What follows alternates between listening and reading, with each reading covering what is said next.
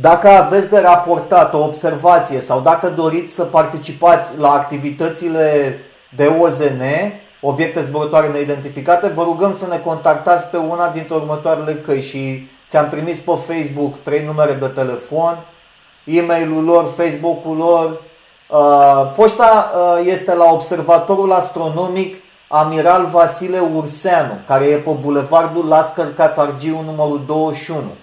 Dacă știi undeva, acolo este sediul Asociației pentru Studiul Fenomenelor. Bun, și în ce constă telefonul ăsta și tu de ce nu poți să suni?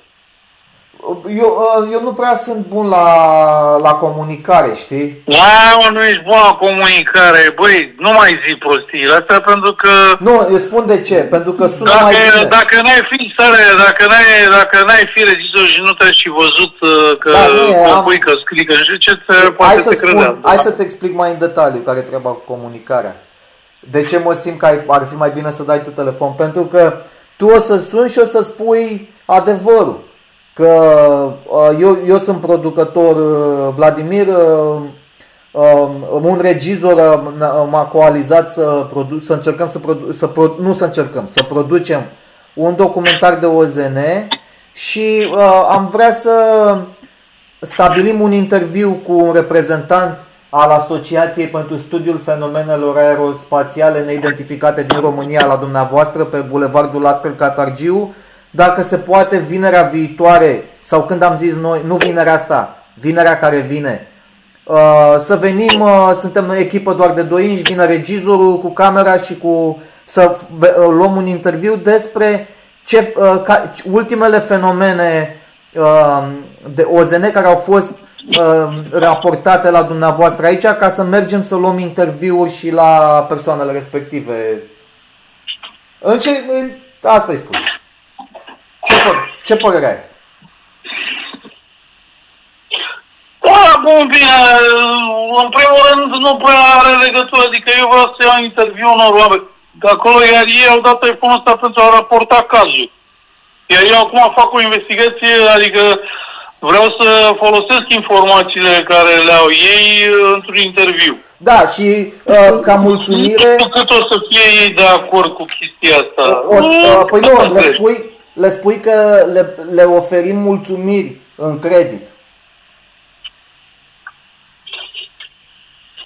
Da, bun, eu tot nu înțeleg de ce nu poți să scrii tu un mail pentru ei. Că la A, telefon... Pentru că, în primul rând, sună mai bine când, dacă sună unul, zicea, am dat și mie un interviu, dacă sună cineva care zice că e producătorul și lucrează cu un regizor și să venim să luăm un interviu despre fenomene paranormale, ultimele raportate, uh, sună mai bine, înțelegi? Da, că aș putea să dau și eu telefonul, nu problemă.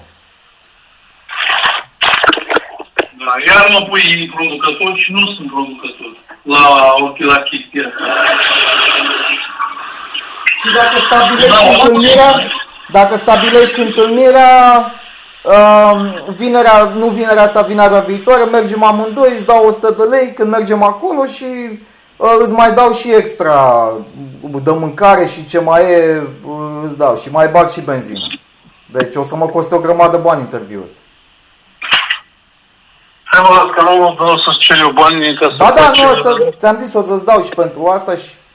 Dar atât am de oferit, dar plus, eu te plătesc și 100 de lei pentru așa, plus ce mai e, dar tu gândește-te că dacă filmul îl vindem la Netflix pe 12.000 de euro, poate n-ai 6.000, adică, dar o să ai și tu parte, adică te țin minte.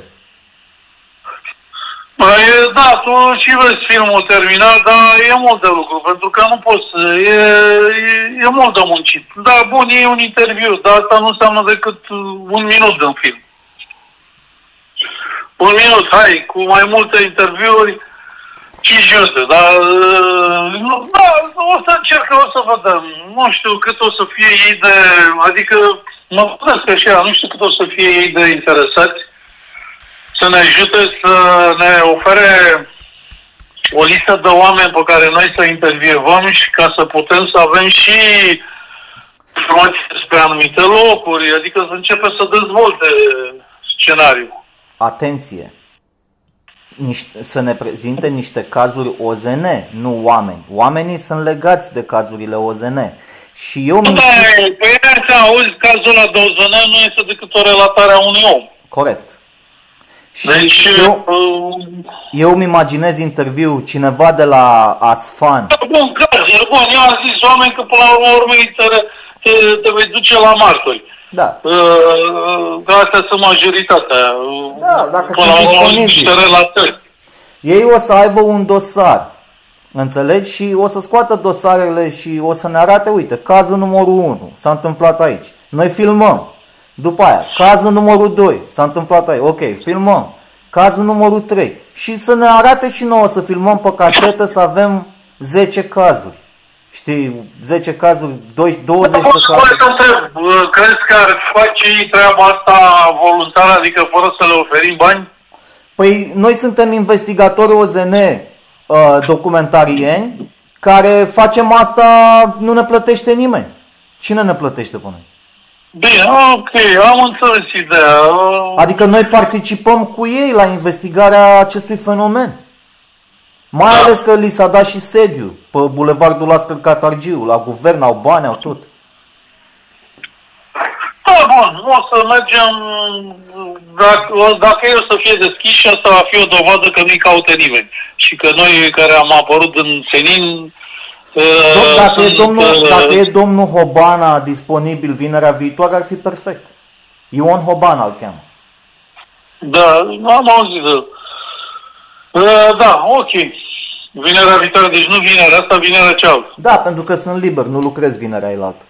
Și am și vineri și Da, mai sâmbătă. bine, deci și am de lucru uh, mult. uh, Da, bun, bine, ok, am înțeles ideea, nu vreau să mai sunt toc acum creierii. Am înțeles uh, ce vrei. Trebuie Da. să dau un telefon, dar trebuie... mm, Da, să vedem ce se întâmplă după telefonul ăla, dar poate ar trebui și scris, poate și trebuie mers. Sigur va trebui mers acolo. Da, ok. Poți să-mi scrii uh, ideile astea principale pe WhatsApp sau pe, uh, pe grupul ăla.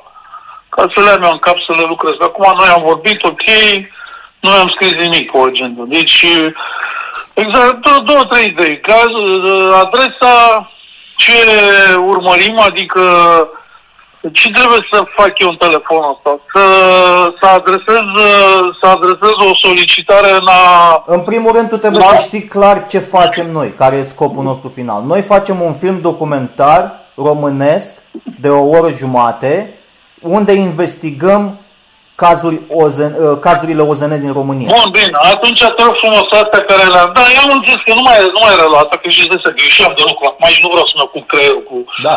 cu astea. Dar îți dai seama ce Uh. film tare am avea în mână? Cred că l-am vinde, adică eu, nu, eu, eu înțele, înțelege că eu, eu nu pot să-ți garantez că îl vom vinde pe 12.000 de euro. Dar la, an, la Antena nu, Stars, nu, nimic. nu, hai mă, lasă-mă, că așa ți-am spus și cu filmul ăla care l-ai făcut, Da. că uh, Și nu nu se s-a știe. întâmplat nimic, ai văzut.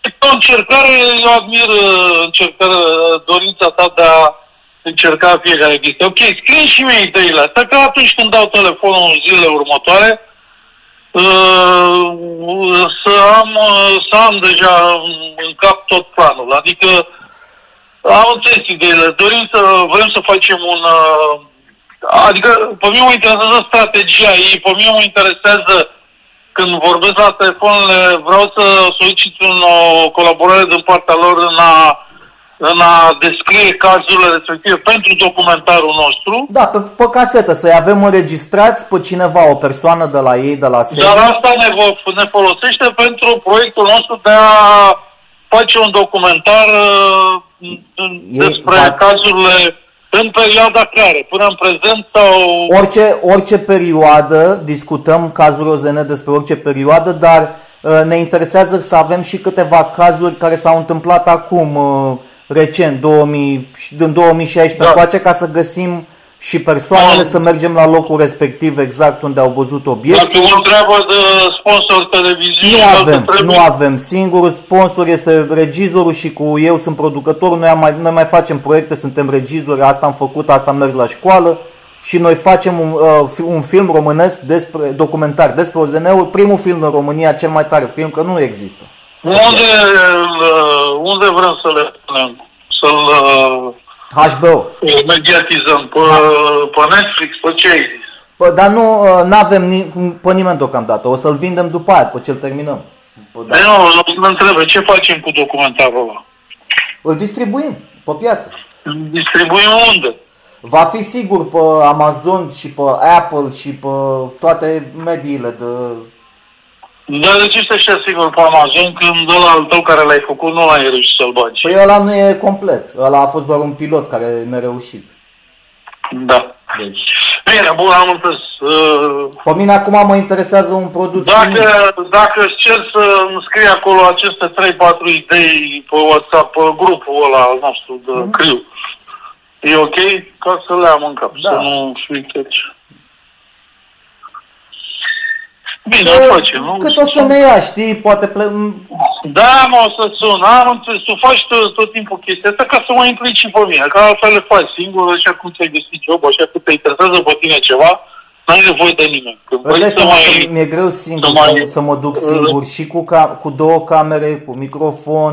Da, mă, știu, știu, dar nu, dar nu mai veni cu explicații de astea că eu nu știu că eu vorbesc. Nu, vrei să intru și eu din nou în chestia asta, așa cum putem și asta este. Nu mai zice mie că nu știți, că tu vorbești mult mai, adică stai toată ziua și stoci limba și creierii cu podcastul ăla și îmi spui mie că nu știi să vorbești, că nu știi să te... Hai mă, las-mă, Și faci. în seara asta o să cer un contact la HBO, că am găsit un contact la muncă la HBO, Da, un, ok. produc, un producător. Uh, L-am întrebat, auzi, dar tu știi pe cineva pe la ăștia? Dacă eu vreau să vând un film, l-am întrebat, unde, tu știi pe cineva pe la Netflix, pe la ăștia? Și zice, o știu pe fata asta la HBO, care știe pe... Da, asta e perfect, de asta zic că jobul ăsta care l-ai găsit aici la antenă, uh, cu cât stai mai mult, cu atât vei afla mai multe chestii și îți mai faci tu uh, niște legături. Asta e foarte bine. Asta e, asta e nemaipomenit. Dar eu, până la urmă, noi sunt micile beneficii ale muncii tale și care trebuie să le să se adune. Da, Da, ok. Am înțeles. Acum, deci, în dacă seara vrei asta să- eu îți garantez că voi lua contactul de, de HBO. Bine, ok. Deci, uh, până la Și început le arăt, săptămânii... uh, îi arăt lui ăsta filmul, care, uh, adică pilotul care l-am făcut noi, îi zic că ăsta e de ficțiune, dar eu f- pot să fac și documentare. Și uite, noi am făcut ăsta ca să-ți arăt că putem să facem, adică nu e vorba că nu. Și doar îmi trebuie și mie să-mi dai și mie contactul cu fata asta, să-i spui de mine, o, să o contactez să-i spui de mine și să-i zici că am făcut astea și acum am un nou film pe care vrem să-l facem și aș vrea să vorbesc cu cineva de la HBO să le arătăm uh, uh, o parte, o bucățică de interviu cu, cu niște cazuri OZN pe care vrem să le, uh, să le investigăm, să mergem să le investigăm și căutăm buget acum și dacă vor să fie implicați, dacă, cum, a, cum am putea să facem și HBO implicați în acest proiect dacă sunt interesați. Și atâta tot. Asta o să vorbești tu cu cine? Cu fata Cu, ta? cu contactul ăsta, da. Foarte bine. Și mai, Da, tot, bine, mai, ok. mai tot încercăm. Ideea e că nu putem să mergem să vindem ceva care nu avem. Deci trebuie să avem măcar interviu cu ăștia la Asfan, la organizație. Da, Știi? domnule, să vedem. Testăm, vedem. Dacă sunt interesați, înseamnă că este un semn bun, înseamnă că nu întreabă nimeni de sănătate. Da, păi cine, cine contactează pe ei acum, pe Ion Hobana să ia interviuri despre OZN-uri? Nimeni. Deci noi suntem singuri. Și dacă se dovedește că OZN-urile sunt adevărate, că eu ți-am spus că eu am avut o întâlnire de gradul 1, adică decât l-am văzut pe cer, OZN-ul. Adică n-am văzut extraterestri, n-am văzut alte ființe interdimensionale, criptoizi, n-am văzut nimic de genul ăsta, doar un obiect care nu era natural, nu era balon, nu era nimic, a aterizat, da? Acum, dacă se dovedește în România că există sau pe glob că există astea și că e adevărat, păi noi, o să, noi cu filmul ăsta, dacă avem și noi niște cazuri, îl vindem sigur. Dacă e făcut ca lumea. Cu interviuri ca lumea, cu... Eu îmi imaginez să mergem să ne găsim niște cazuri la ăștia la organizație, să ne trimită, să ne dea contact. De exemplu, la o doamnă, la Constanța, care a văzut un OZN pe malul mării. Mamă, ce perfect, păi facem o excursie pe, pe malul mării și așa vrei să mergi la mare. Poate găsim, dacă găsim la ăștia vinerea viitoare niște cazuri de la Constanța sau de la uh, uh, Margalia sau, mă rog, pe malul mării pe acolo, nu mai știu ce stațiuni sunt, care să poți să vezi oceanul, atunci uh, acolo mergem. Deci să ne arate doamna, doamna a stătea la masă, bea cafeaua și deodată a venit o rază de lumină din cer, a văzut obiectul care a căzut exact pe masă. Deci ăsta e un caz, de exemplu, care chiar s-a întâmplat. Uh, și să mergem să luăm interviul lui doamna respectivă, exact la masa respectivă unde stătea ea, când a văzut obiectul, dacă mai era cineva în zonă, adică îi punem și noi niște întrebări normale, știi? Adică să vedem. Știi? Da. Deci atunci dacă ai un documentar ca ăsta, pac! Dacă mai găsim și dovezi, adică o poză, cineva are o poză sau cum e cazul aviatorilor de la Tulcea, care un, e un, un moș care a fost aviator, care a zis că a văzut OZN-ul și s-a ordonat pe vremea lui Ceaușescu să tragă în el. Deci pe ăla e sigur, ăla, moșul. Că a zis că i s-a zis, i-a zis securitatea să nu vorbească despre nimic despre asta. A semnat, l-a pus să semneze. Și Mo- moșul a zis că la cât de bătrân e nu-l mai interesează, că n-are ce să mai facă. Da. Deci dacă îl luăm și pe moșul ăla, și moșul ăla s-ar putea să fie pe malul mării, să știi pe undeva. Deci mergem și la mare în vacanță, te duci, te bagi în apă. Mai poate filmăm, poate filmăm pe malul mării, cauzi niște OZN-uri până apă sau ne uităm pe uh, uh, noaptea, dacă mergem la mare și stăm o noapte acolo, stau eu treaz cu camera și survolăm cerul ca să vedem dacă filmăm ceva, dacă apare ceva. Da. Poate De găsim, regulă, de regulă apare când nu ai nici cameră și nici nu ești pregătit. poate găsim uh, o femeie de asta, o astrologă sau ceva pe la Constanța pe acolo, sau uh, un șaman și să-l aducem șamanul pe malul mării noaptea ca să facă șamanism, să cheme OZN-ul, poate îl cheamă, înțelegi? Poate apare ceva. Dacă apare, apare, dacă nu apare, nu apare. Dar îi dăm lui ăla, îi dăm 50 de lei să, să ne facă șamanismul. Deci ăsta e un documentar super tare, spun, am niște idei în cap, te spart. Deci ăsta îi, îi, îi anihilăm pe toți în România cu documentarul ăsta. Mm. Da. Ok. Ne trebuie material. Că editare tot fac eu, știi foarte bine și o să dureze. Deci ăsta e, ăsta e un documentar de durată, să știi că poate să dureze și șase luni de zile. Clar durează, nu poți să, să vii cu așa, cum făceau ăia mm, emisiunea aia înainte de Star Trek, care era condusă de Na. ăia doi, nu știu cum îi cheamă.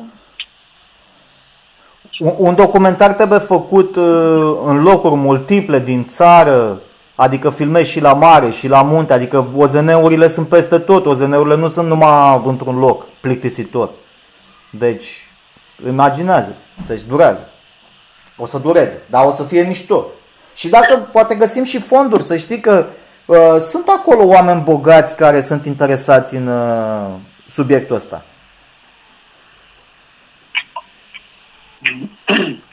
Da. Știi? Care să zică, a, uite mă, cine sunt ăștia doi, Vladimir și George, inv- uh, investigatori OZN români, documentarieni. Wow! Uh, păi avem și noi nevoie de 5.000 de euro ca să putem să facem investigațiile în diverse orașe. Deci 2500 pentru tine, 2500 pentru mine, asta numai cât avem, o lună, două, înțelegi? O lună, mă rog. Gândește și tu că nu e așa mult să ceri.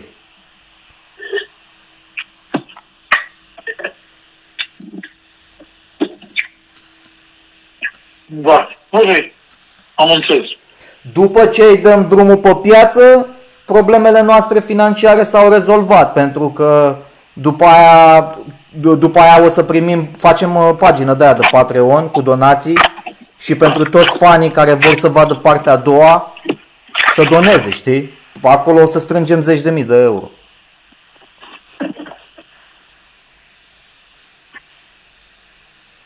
Potențial. Și împărțim, Da, împărțim ca o să văd frații. și eu Adică, cât de- O să văd și eu cât de aglomerat sunt, pentru că ți-am spus că o să încep afacerea asta cu panouri fotovoltaice și cam peste vreo două luni.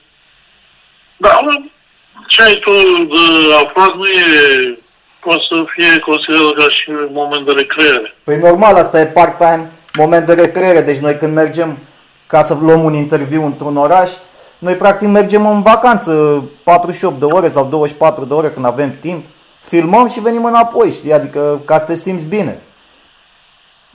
Da. Avem și vi- mărturie video, cum a fost acolo. Ne, ne uităm pe cer, deci în fiecare localitate unde mergem, ne uităm pe cer, cineva care a văzut ceva undeva să ne spună exact locul, mergem acolo, filmăm, înțelegi? Ca să avem mărturie, să avem dovadă. Că video e dovadă. Dacă, dacă mai prindem și un obiect, ceva care să fie un pic neidentificat pe cer, să se miște uh,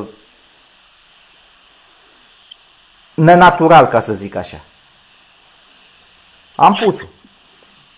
Da, vreau să-mi gândesc ca scenariu ca să fie mult mai uh, dinamic, mai antrenant. Mhm.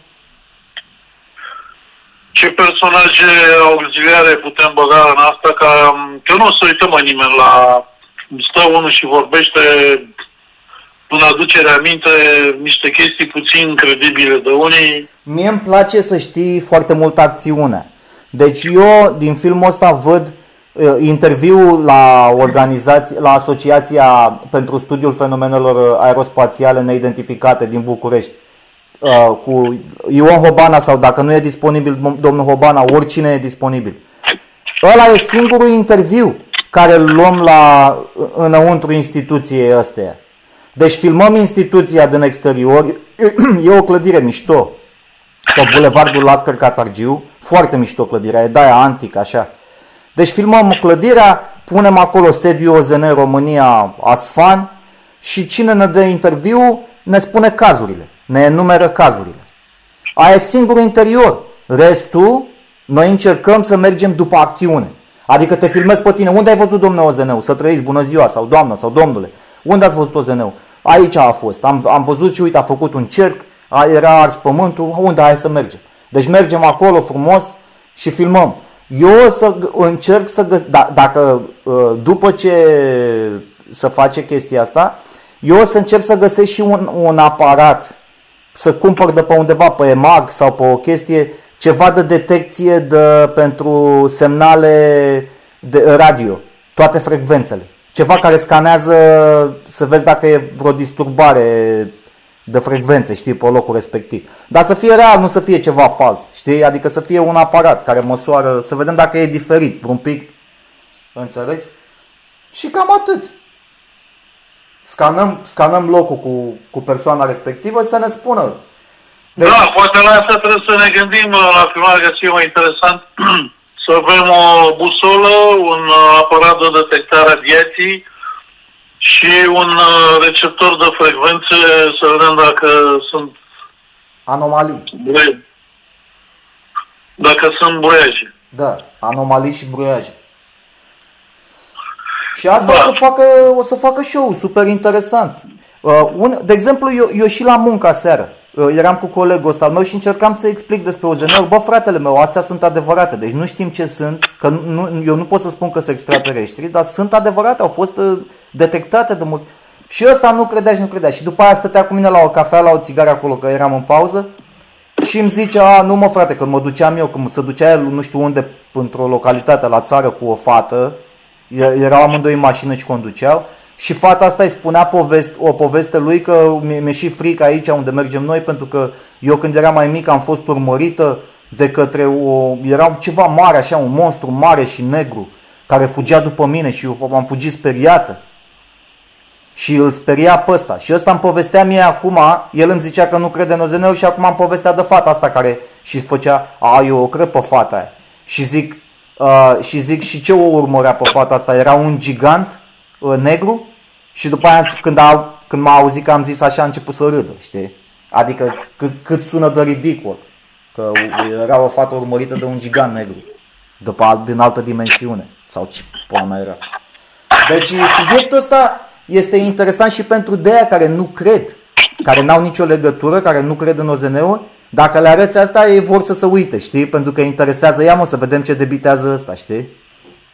E, așa, cam așa trebuie gândită și latura asta, dar și introdusă o chestie mai riguroasă științific, ca să nu, ca totul să pună omul pe gânduri.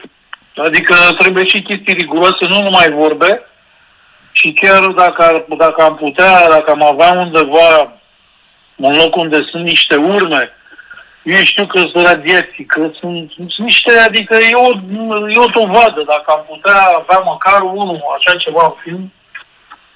Da, de-aia zic că... Înseamnă că, înseamnă, înseamnă că filmul măcar s-ar ancora pe un lucru real. Știi că orice film chiar și de ficțiune, dacă are, pornește de la un fapt real, e mult mai interesant. Da. De exemplu, pe militarii, pe cei doi militari, eu, bă, eu îi cred. Deci dacă ei au fost militari, adică ce motiv ar avea doi oameni, doi militari să mintă același lucru, știi? Și mai ales că, uh, deci ei au văzut OZN-ul, uh, lui unul i s-a ordonat să tragă în el, ăla a refuzat să tragă și a zis că i s-a terminat, că nu mai are benzină, să-l toarcă înapoi. Ăștia de la bază au zis, bine, hai, vină înapoi și i-a ordonat lui ăla, trage tu, trage tu în el. Ăla s-a, a vrut să tragă, în momentul în care a vrut să tragă în OZN, OZN-ul a dispărut și a apărut lângă ălălalt care n-a tras în el. Și după aia s-au dus, uh, după aia, nu știu, a dispărut și s-au dus ăștia înapoi la bază. După aia a venit securitatea și le-a zis tăceți din gură, să nu, nu spuneți nimic despre asta, semnați aici. Da. Moșul, moșul doare la bașcă acum că e bătrân, are 80 ceva de ani. A zis ce mă mai interesează pe mine că... Deci am găsit eu un, un interviu cu el foarte prost filmat, a, au băgat ea niște sunete de avioane peste el, deci e, ceva, e neascultabil, e imposibil să asculți la s-a, s-a uitat doi inci la el. Deci, a, dar omul zice, eu sunt bătrân acum, n-am, nu mai am nimic de ascuns. Da. Ok. Hai că trebuie să mă apuc și de lucru. Am înțeles uh, ce vrei să faci. Să începem cu începutul, adică până vinerea viitoare să am un răspuns de la ăștia să mergem într-un interviu. Că spun și Dar de ce, mă simt prost. Mă simt prost să te iau. Spune-mi măcar care este targetul tău. Vrei să-l să, să iei un interviu lui Hobana în persoană, da? Dacă se poate, dar uh, pe noi ne interesează nu, să te lasă, nu te mai gândi să poate să pe care e targetul tău? Domnul Hobana să, să ne numereze niște cazuri OZN pe video. Deci vrei un interviu lui Hobana referitor la... Da, să aducă dosarele cu el, să aducă cu el cazurile, toate cazurile care le are, toate cazurile. Bine, ok, am înțeles. Deci eu de-aia zic să mergem la ei la sediu, că toate cazurile sunt la ei în clădire, la sediu, deja. Deci nu trebuie decât să ducă să le scoată din, din seiful ăla unde le are. Din, uh, da. Filmăm și seiful unde au dosarele, deci trebuie să avem material cu seiful ca, uh, ca să vezi. Îl filmăm pe domnul Hobana când deschide seiful, deci trebuie să avem tot asta. Uh, nu mai, numai... întâi trebuie să, mai întâi trebuie să accepte să colaboreze cu noi, să accepte ideea proiectul nostru. Să accepte Eu, oricine, dacă nu e disponibil domnul Hobana... Nu te lasă să filmezi nici birou, doar filmăm clădirea. Dar să ne dea vinerea, vi- că noi, din cauza bugetului, că nu avem buget, spune-le că suntem independenți, suntem restricționați să filmăm vinerea viitoare. Deci nu vinerea asta, vinerea viitoare. Și atunci noi acceptăm, dacă domnul Hobana înțelegem, nu este, noi, noi vă spunem din timp dacă își poate face program. Dacă nu își poate face program, noi acceptăm cu orice reprezentant al Asociației pentru Studiul Fenomenelor Aerospațiale Neidentificate, la dumneavoastră aici, orice persoană să ne dea interviu, să scoată dosarele, vă rog, și să ne dea interviu cu toate cazurile care sunt. Și noi să le filmăm pe caset. Atât. Da, am zis. Ok. Bine, gata, acum lasă-mă că trebuie să mă la, la treaba mea. Bine, salut. Pa, pa. Faze tari. să schimb rota la mașina veche care era pe jantă Aha. și am, de, am determinat că valva aia s-a am bătrânit, a crăpat, că pe acolo uh, pierdea aer. Și băi, am dat cu aspiratorul în mașini, ambele mașini ca să le spăl. De am strâns așa o jumătate de kil de tei și uh, fructele alea de tei și resturi uh, vegetale care cad în copaci. Că trebuie să le strângi ca să altfel astea se duc în scurgerile de la capotă și le înfundă și după aia când plouă torențial se inundă și am mai pățit chestia asta. Să, acolo în față e un compartiment uh, între parbris și uh, motor uh, care e închis așa, dar și are niște scurgeri. Dacă scurgerile sunt blocate, se strânge apa așa cu zecile de chile. Și apa aia poate dă una uh, circuitelor electrice, cum s-a și întâmplat. Sau se scurge pe mașină, cum s-a și întâmplat. Deci doar m-am chinuit să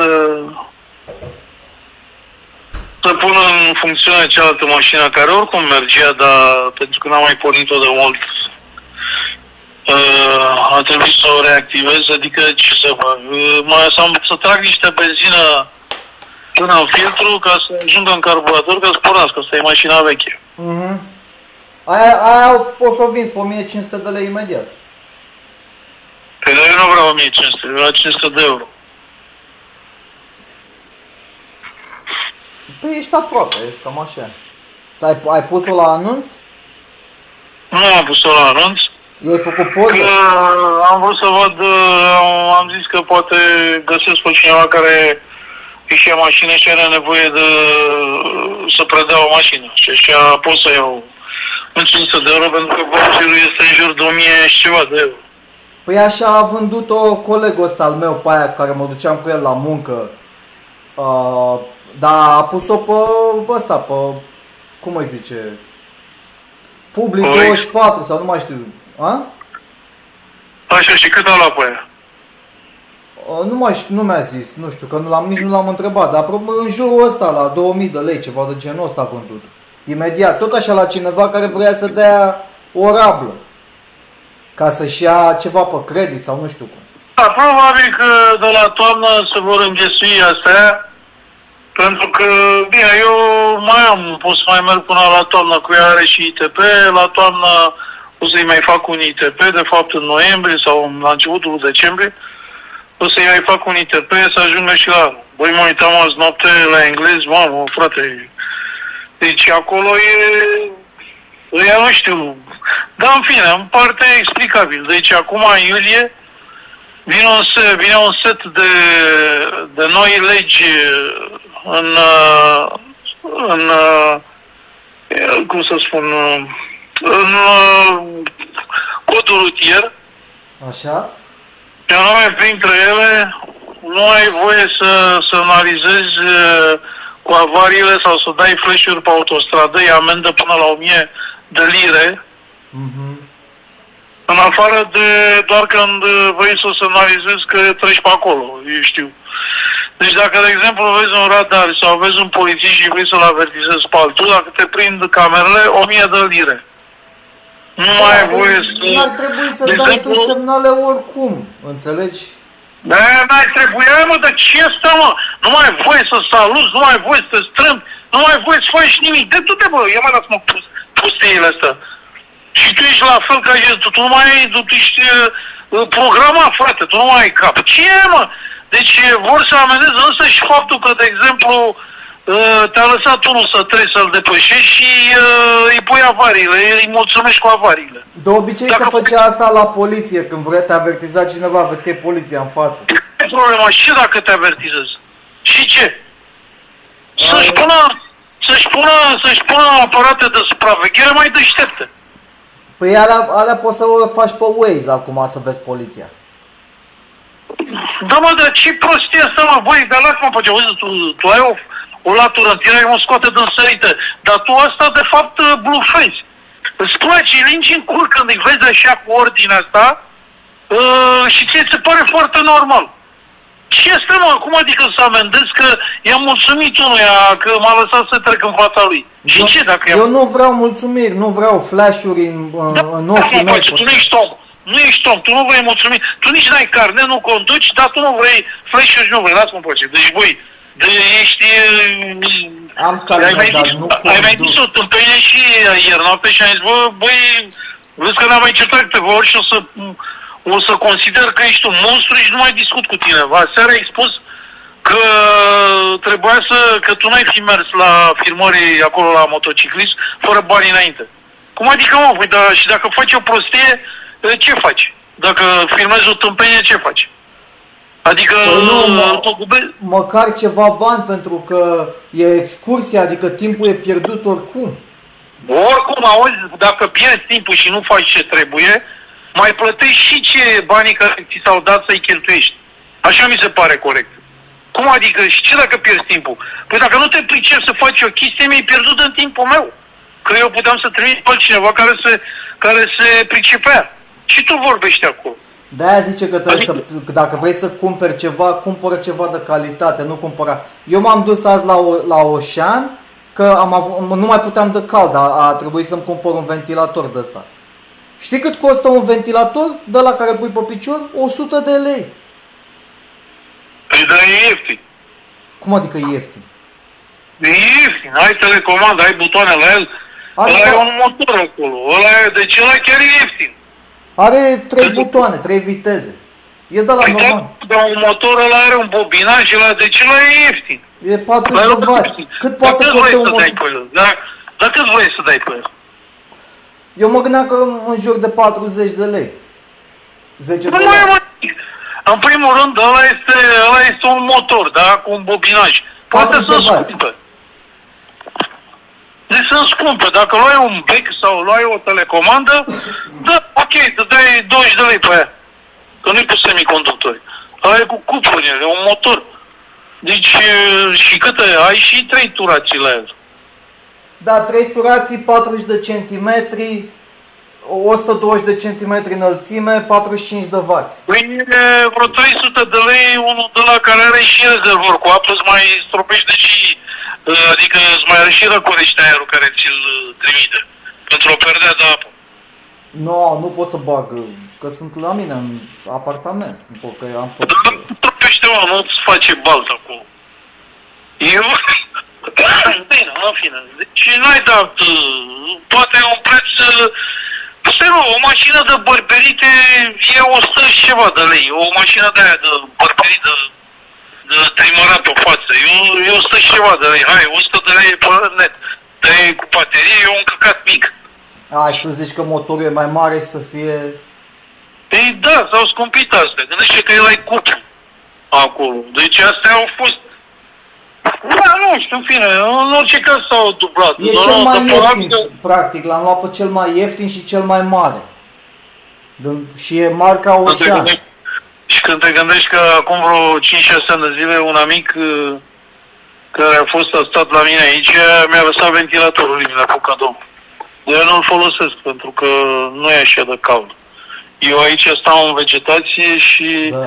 e multă vegetație scopaci și seara ai plăcut. Da, e la, și la mine, da, azi a, a fost cam cald, să fiu sincer.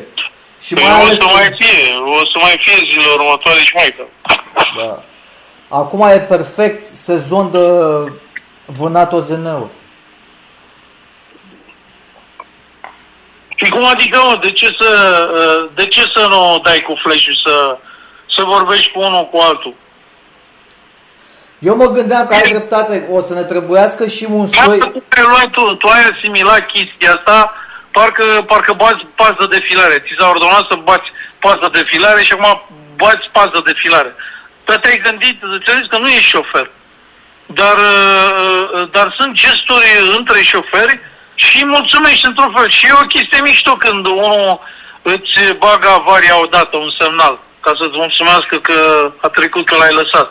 Sau altul îți dă un flash să te atenționeze de ceva.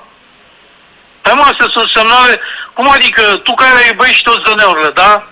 Păi da, aduce aminte, m, uh, cum să numea, mă, filmul ăla cu... Uh, contact, uh, întâlnirea de gradul 0 sau cum ai să numească, cu, cu Întâlnirea actrița de aia... gradul 3 de Steven Spielberg. Ce? Întâlnirea de gradul 3 de Steven Spielberg. Nu mă cu Steven Spielberg, e... Sau nu știu, e cu actrița aia care s-a declarat uh, lesbiană.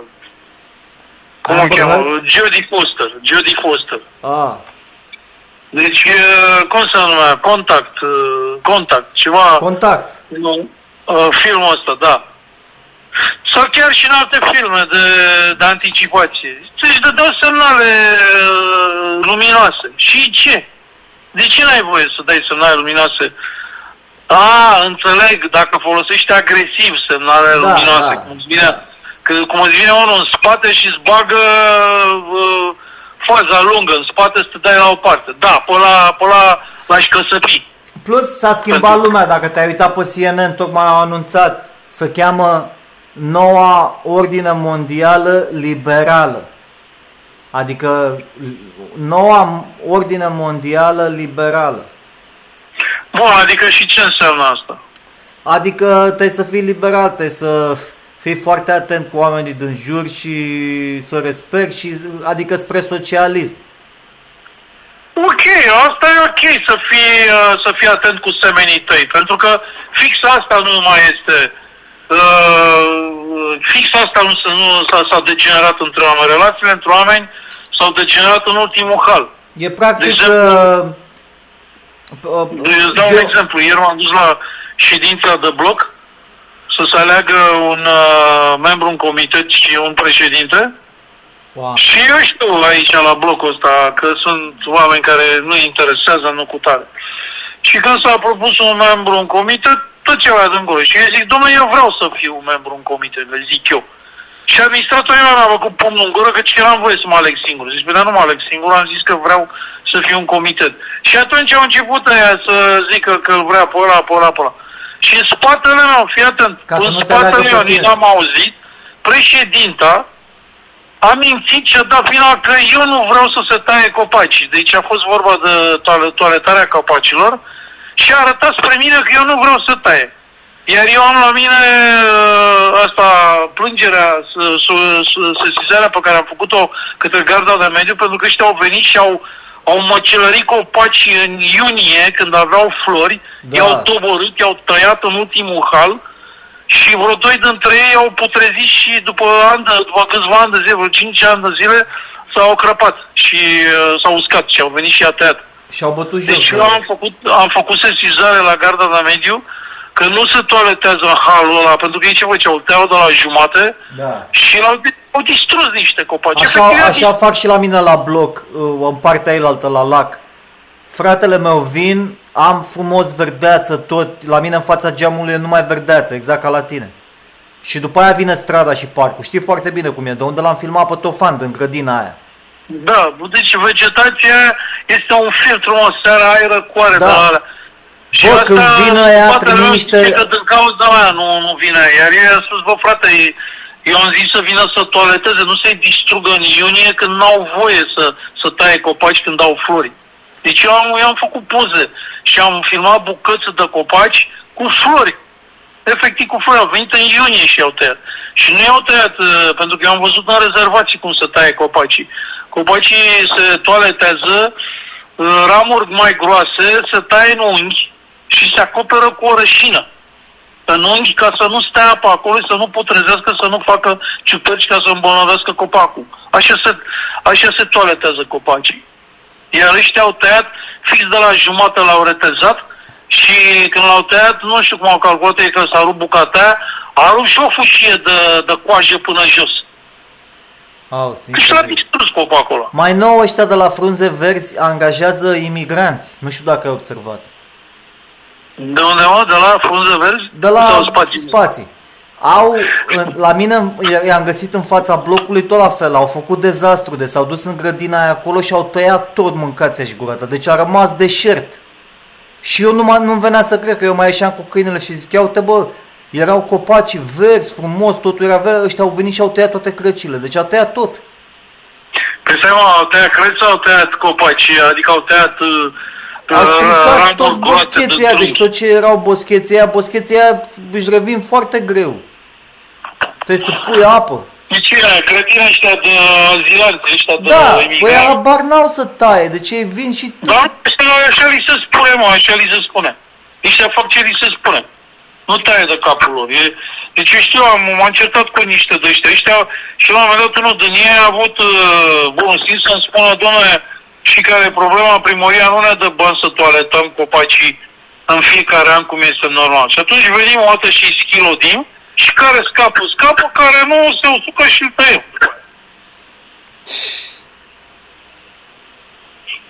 Și vita asta de președintă a dat vina pe mine că de-aia nu se taie copaci. Bine, adevărat că primăria nici mai bine că at- a primit atâtea sesizări încât nu mai au voie să taie acum, când toate au făcut deja flori și fructe. Deci acum nu ai voie să tai copaci, dar ei au tăiat în miezul verii, au tăiat copaci. A, tu da, dacă faci sesizare, nu, uh, în timp ce e sesizarea aia nu vine să taie. Bine, asta am făcut acum câțiva ani de zile și imaginez că atunci când am făcut sesizarea la carta de- de mediu, unde crezi că a ajuns sesizarea mea? A, La poliția locală. poliția locală care ține de primărie, care prim... primăria i-a trimis pe ăștia să taie copaci. Hm. Mă mir că n-au trimis niște agenți să mă bată, să zică ce vrei mă, vrei să, să nu mai taie copacii și după ce mă bate bine, zic, ia mai zi mă, mai vrei să, să, să, să taie frumos copacii? Da. Și la poliția locală care ține de primărie, care primăria a trimis să taie. Acolo a ajuns sesizarea mea. Da, e bătaie de joc, îți dai seama. Iar președinta asta a dat vina pe mine că nu știu ce. În schimb, eh, am un caz, dar trebuie să mă ocup să fac niște poze și să nu știu cum să sesizez, că trebuie să fac timp. Știi, țășnitorile astea care pornesc noaptea. Da. Deci e una aproape de copac și jetul ăla de câte ori se învârte a, a totul dat uh, baza copacului, că a putrezit, a început să putrezească scoarța și este exfoliat așa și copacul ăla riscă să, să, -și rupă, să se rupă rădăcină, să putrezească și să cadă și ăla dacă cade, cade fix pe parcare unde sunt mașini și e și mașina mea. Ha. Dar tu de ce nu alergi pentru președinte? Dar nu auzi că eu m-am propus, a zis că vreau și eu să fiu un comitet și și vrea aia de, de administrator a zis că eu nu mă pot alege singur. Zic, păi eu nu am zis că mă aleg singur, am zis că vreau un comitet. Și a propus, pe- pentru că e mafie, mă, e mafie aici. Știi de ce?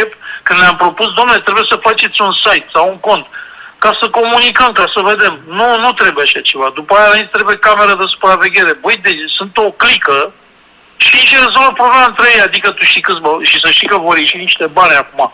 Pentru că cu PNRR-ul ăsta, cu, cu, repara, cu lucrările care se fac de reabilitare, de energie, de nu știu ce, Aha. ă, ăștia, se pot, ă, ăștia se pot trage niște bani cu firmele cu care lucrează.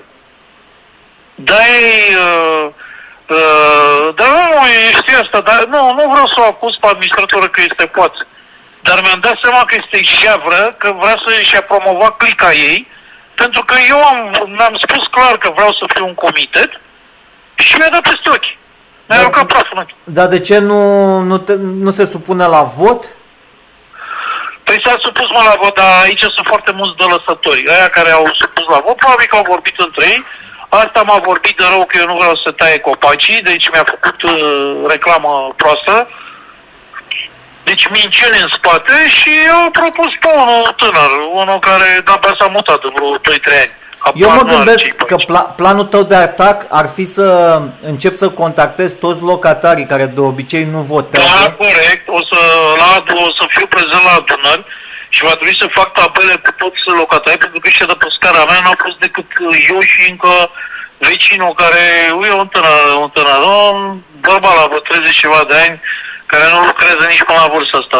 Țipă toată ziua măsa la Faci el că nu un, lucrează. da, faci un grup de WhatsApp și te duci la ei unul câte unul și îi zici bună ziua, bună ziua, aș vrea să schimb numărul de telefon, vreau să particip la alegeri, să fiu ales în comitet. Nu mai sunt acum. Au ales președintele ăsta va fi ani de zile.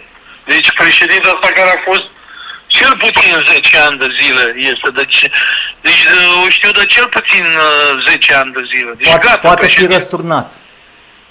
Dacă tu... Dacă face, dacă face vreo greșeală, eu n-am nevoie să răspund. Păi nu, dacă- exact, nu, tu zici că nu- eu nu vreau să răstorn pe domnul președinte, vreau doar să reprezint, să ne conectăm toți pe, uh, avem un grup de WhatsApp doar cu problemele blocului și eu sunt, uh, uh, eu uh, sunt liderul grupului, uh, administratorul grupului și orice, Asta se orice, poate. orice Asta se probleme aveți la bloc, eu sunt reprezentantul dumneavoastră la administrație. Adică dacă aveți, dacă ceva nu vă convine, Uite, asta e foarte bine. Dacă erai la mine în bloc, pe tine te propuneam.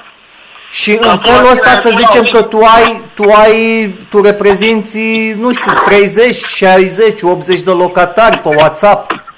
Și Tu la tine în bloc ar trebui să vorbești cu administratorul, cu președintele și să te bagi în comitet. Da, nu.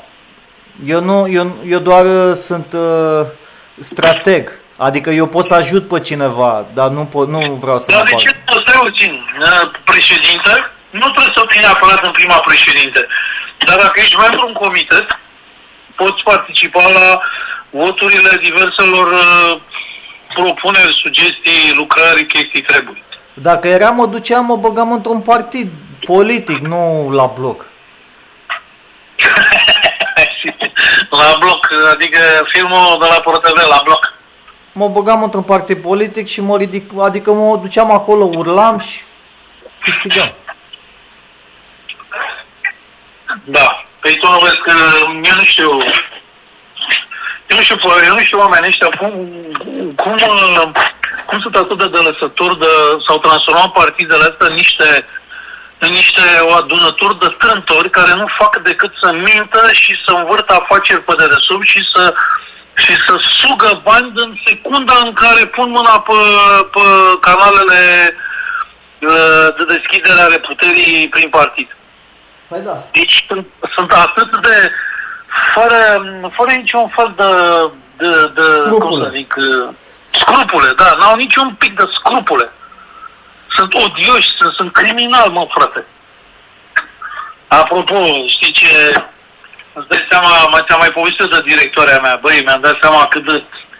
Deci are, nu, nu știu dacă are craniu, dar cred că nu are creier în el, pentru că s-a uscat de tot. Ce crezi că în mașină, deci am trebuit să mergem la mormântarea unui coleg, uh, fost coleg care s-a pensionat și săracul n-a- nu s-a bucurat prea mult de pensie, vreo 5, vreo 5 ani, că de-abia am plinit 70 de ani. Și am mai lucrat ceva după pensie, deci câțiva ani s-a liniștit și el câțiva ani și e că a murit. Ha. Da, pentru faptul că a ajutat-o pe directoare, s-a simțit și asta acum a avut o, o mostrare de conștiință și s-a dus la mormântare. Eu, cunoscându-l, un tip uh, deosebit, nu știu ce, nu știu, așa mi-am zis eu în mintea mea să mă duc să, să mă duc și eu la biserică. Și în mașină, că n-au, n-au fost prea mulți de la gem, că toți aveau de lucru. Și eu aveam de lucru, dar m-am dus. Și în mașină ce crezi? După ce discută de una alta, ajunge și problema război, de, despre război. Și ce crezi că zice directoarea? Zice, păi ce era să facă și ăsta, se referea la Zelenski? Să Aha. stea să se uite cum rușii vin peste el? Mhm. Și eu îi zic, păi stai domne, dar rușii n-au venit peste el degeaba. El a declarat război în momentul în care a, a rupt acordul de la Minsk și l-a aruncat în aer. I-au, obli- rușii au uh, fost obligați să riposteze. Odată ce americanii de, de 15 ani sunt acolo și tot scormone și tot nu știu ce, uh, el n-a făcut decât să arunce țara în, uh, într-un război în care i-a sacrificat, practic Ucraina este sacrificată, pentru că am înțeles că acum, în curând până la toamnă, se va instala pacea și pacea asta va fi o pace la compromis, în care rușii uh, vor controla partea estică și NATO partea cealaltă. Logic, Adică... nu? Păi nu asta am vorbit uh, în decembrie când au atacat? Da. Adică, nu mai știu, ianuarie sau când eram? Ba da, dar știi care e problema? Că asta va fi o, o pace temporară. Între timp, NATO nu se lasă cu una cu două, să-i înarmeze până în dinți, iar rușii la fel. Și cred că la anul va izbucni, adică când vor fi ăștia pe tona, și atunci va izbucni uh, să-și ia fiecare revanșa. Pentru că Plus și dacă pun mâna pe partea estică și pe litoralul Mării Negre, put, bine, ar putea cu timpul să-i streseze pe ăștia cu Ucraina. Acum, dacă NATO și Uniunea Europeană se mulțumesc numai cu suprafețele arabile ale Ucrainei și să o, uh, cum să spun, să o înrobească producând pentru Uniunea Europeană, un timp o să fie astfel de pace. Nu e așa? Știi cum uh, îți dai seama că va fi cel de-al treilea război mondial, adică să te uiți să-ți dai seama? În momentul în care observi că se distruge dolarul prea mult. Pe de asta se va întâmpla. Asta se va întâmpla, astea sunt toate prognozele. Deci dolarul va pica, uh, dar asta au spus și sub o anumită formă. Și euro, euro și dolarul la fel, același lucru. Da, deci aduce aminte că în pandemie au spus clar că va veni o criză uh, monstruoasă și vor pica toate astea și se va uh, întări uh, cripto astea, cum ar fi Bitcoin-ul. Celelalte o să moară. Deci, într-adevăr, aici se vede că ai avut dreptate. Acum, până la sfârșitul anului, este o perioadă de cumpărat, pentru că Bitcoinul va sta între 15 și 20 de mii de euro Aha. și începând de la anul o să crească. De, pe fondul crizei, o va fi o criză monstruoasă, se va stabiliza moneda asta cripto, iar celelalte vor dispărea. Acum, uh, cealaltă, cealaltă tabără spune că toate astea vor dispărea și vor uh, ține, vor fi monedele care au acoperire în aur. Nu știu ce să mai zic. Uh, păi moned, Bitcoin nu, nu are acoperire în aur, nu are acoperire decât în oamenii care îl folosesc. Adică un grup de oameni s-au decis să folosească această monedă. Adică și tu, tu ești unul dintre acești oameni care deții un pic. Știi? Și atâta timp cât acești oameni ei cred în moneda asta, moneda asta nu dispare. Iar în spate pe oameni. A, asta e tot. E de, decentralizat, nu are niciun lider.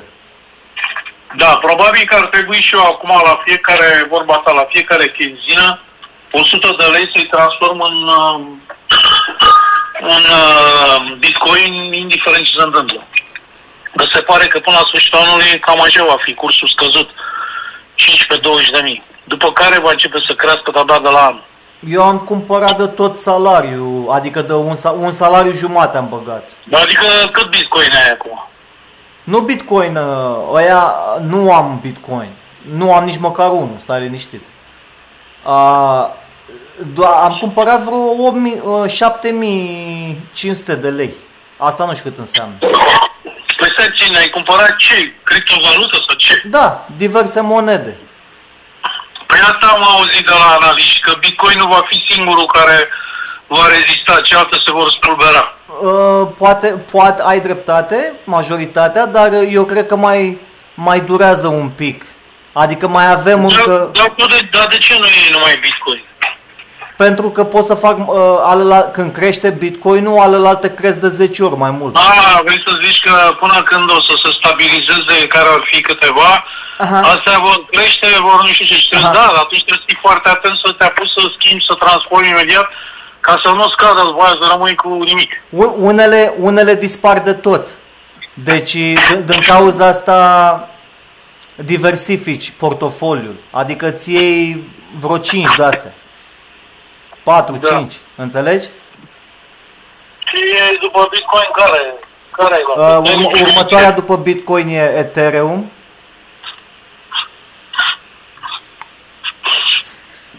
Da, și ce mai luat? Uh, altele care mai sunt? Nu te aud. N-am înțeles întrebarea. Și după Ethereum ce ai mai luat? Eu am luat uh, something, uh, ceva care se cheamă Rose, am luat uh, Kronos, CRO și am luat da. uh, Infinity, am luat Polkadot uh, și Shiba Inu. Da, s-ar putea acum când o să pice, dar tu, tu ce, și tu crezi la fel că o să pice monedele astea clasice pe care le știm, dolar, euro, lira? Uh, din, din cauza că ele au, sunt centralizate, adică au o, pe cineva care controlează fluxul de monede um, și ele sunt în, com- ele sunt, Am și o rugăminte la parter, fumez și tot fumul îmi vine mie în cameră. Ia și tu scrumiera aia de acolo.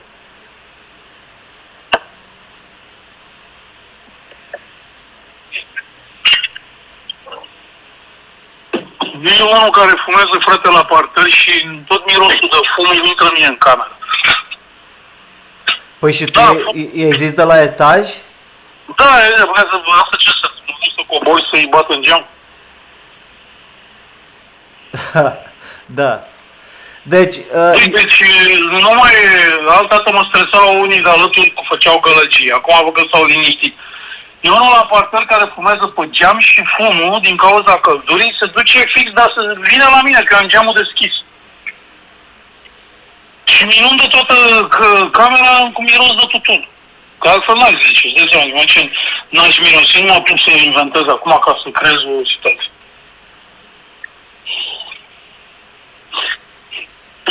Da, nu știu, frate, deci dintr-un punct de vedere aș vrea să nu mai stau la bloc, mă, frate, să scap de toți, deci nu, nu, oamenii nu sunt, adică, bă, nu face o chestie și îi spui, bă, mă deranjează asta. Nu, nu-i interesează. da. Deci în, fie, în fiecare dimineață mă trezesc cu mirosul ăla de fum, de mă, mă tușesc. Deci zici că fumează cineva la mine aproape și îmi dă fumul în, în geam. Din cauza căldurii se ridică fumul și intră la mine în geam. Se cheamă second hand smoking. Și oamenii mor de la asta, de la second hand smoking. Adică tu ești nefumător și faci tu cancer de la ăla care fumează. Da. Da, mă rog, uh, durează ceva timp. În fine, deci uh, eu ziceam de moneda asta, deci dacă ai o monedă care e controlată și o monedă care e necontrolată, la un moment dat oamenii or să decidă, lasă-mă că fo- hai să folosim moneda asta care nu e controlată de nimeni și nu e inflaționară, inflaționistă. Înțelegi? Da. Și, da, până atunci mai durează, că uite-te și tu împrejur, dacă îl întrebi pe unul, "Ă, Bitcoin, ai auzit de Bitcoin? A, da, Bitcoin, a, ți-ai luat, ți-ai asta, vezi și tu ce zice lumea. Deci lumea încă mai are de învățat. Deci eu zic că mai avem încă cel puțin 6-7 ani la dispoziție să adunăm Bitcoin. Bine că în 7 ani de zile poate să fie 5 milioane de dolari bucata. Acum e o perioadă până în 2023, o perioadă în care au obținut ce au vrut, adică haosul ăsta și destabilizarea în Europa, uh, creșterea artificială a prețurilor, că nu e chestia cu gazul de la ruși, de ce? Păi de te întreb un lucru. Dacă în România, România e dependentă 20% de gazul rusesc, de ce s-a, de ce s-a scumpit totul de două ori? Asta e din cauza pandemiei, că au printat bani. Ți-am zis, 40% din toți banii. Deci asta vă spun, toată pandemia și cu războiul, practic, Războiul asta au nu are vrut- nicio legătură. Asta au vrut să, să, să, să ridice, deci uh, era inflație, dar ei n-aveau cum să spună, bă știți, uh, uh, noi am tot tipărit bani degeaba și acum asta este, e inflație și trebuie Hai să să mai spun intre ceva. să suntem pierde. Hai să spun ceva. În timpul pandemiei s-au cheltuit bani reali, adică s-au printat bani reali. Dar nu e pandemie, să, pandemia asta a fost creată tocmai ca urmare a Am faptului înțeles că asta. s-a escaladat Dar uh, războiul, pentru război n-au printat niciun ban, decât au dat armament și nu mai știu ce. Deci au zis că au dat bani în armament, dar, dar asta nu înseamnă că au printat bani pe piață. Deci războiul e doar... Adică, bun, ok, au dat armament și acum Ucraina, jumătatea că de Ucraina care au ținut-o NATO uh, cu arme, o să producă pentru Uniunea Europeană, pentru NATO, pentru Statele Unite. O să, o să dea acolo la greu ga, gaz sau ce mai au ei pe acolo și grâne și așa. Tot ce au. Asta e, fu- așa se face furt la nivel internațional. Deci ăia sunt Iar rușii uh, pun mâna pe, uh, controlează partea estică unde era partea lor de la bun început și au lăsat-o Ucrainei ca să așa și, și acum nu se știe cât de șmecheri sunt rușii să pună mâna și pe litoralul Mării Negre. Rușii Ca s-au, să închidă, rușii s-au să retras închidă, după să insula închidă și la Șerpilor? Marea Neagră. Rușii s-au retras de pe insula Șerpilor ca să dea voie la comerț, la exporturi din Ucraina. Da, bun, că să bea ok, dar treptat, treptat o să pună mâna pe coasta Mării Negre. Exact. Pentru că, Ei au zis că ei nu vor pentru să... că Crimea este a lor, uh, portul ăla în iarnă, care l-au tot, uh, care l-au tot bombardat și l-au distrus, nu mai știu cum se numește, Va fi totul al lor pe, culo- pe culoarul Mării Negre până la Transnistria. Până la Republica Moldova va fi totul al lor. da, și iar uh, Acolo, Restul pe toată Ucrainei zona... va, va munci, va munci înrobită pentru Uniunea Europeană și pentru NATO ca să plătească datoriile și să o țină așa până când probabil că americanii o, nu știu, stau și mă întreb, crezi că o să-și ia revanșă, o să atace partea Rusiei uh, după un timp? CIA-ul e deja prezent. Tot ce se întâmplă acum se întâmplă. Acum eu nu știu dacă va ataca... Că nu vrei... Păi alt- deocamdată rușii tot bombardează. Deci ăștia nu spun, dar văd că mai scapă câte o știre. Bombardează în veselie rușii acolo. A, da, clar. Și în Kiev și în ce trimit rachete, mă distrug, bombardează în veselie. Adică distrug tot. Și acum te întreb, uh, totuși, dacă Zelenski era un uh, președinte național, ținea cu țara lui, de ce nu și-a înarmat, mă, frate, țara până să, să declare conflictul ăsta? De, de, adică până să nu mai respecte uh, înțelegerea cu rușii și să și să uh, că de la Donbass acolo au început problemele Mhm. și Luhansk. Deci de când uh, au, uh, au Păi refuzat să stai, mai... stai puțin că ai, tu ai analizat greșit. Asta a fost problema care a, care a început războiul, uh, invazia. Pentru că Deci, de ce Zelenski, am analizat greșit? Păi de aici a început, da. Ze- Zelenski a vrut să se înarmeze și mai mult și să ia și arme nucleare. Și Stai mă atunci, puțin, tu vrei mie să-mi spui că americanii sunt acolo de 15 ani și nu puteau să fie plini de rachete până în dinți Păi n-au de avut 15 voie. ani de zile? Hai mă, termină. n-au să fim avut serioși. voie. E, n-au avut voie.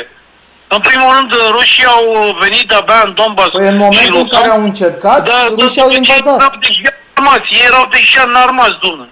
Da, mă, dar ru- în momentul în care au vrut nucleare și rachete de alea, rușii au invadat Da. imediat. Are și rachete, frate, nu aveau nevoie de lucru. Tot ce, au, tot ce primesc acum nu e nuclear și rachete.